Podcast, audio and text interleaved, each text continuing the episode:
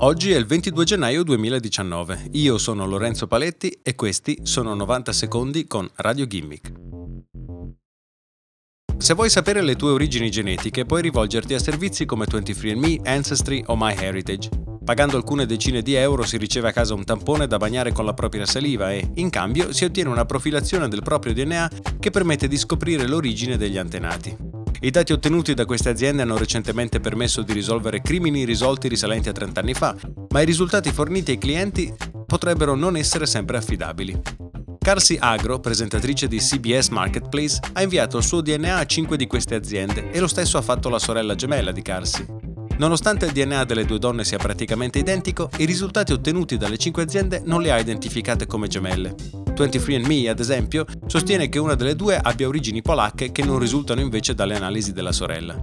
Le due gemelle hanno verificato che il loro DNA fosse uguale facendolo controllare al gruppo di biologia computazionale dell'Università di Yale e 23andMe ha risposto facendo notare che i suoi risultati sono stime statistiche e non dati certi. Inoltre il dato è elaborato a partire dal database di utenti che hanno già verificato il proprio DNA e può quindi cambiare nel corso del tempo.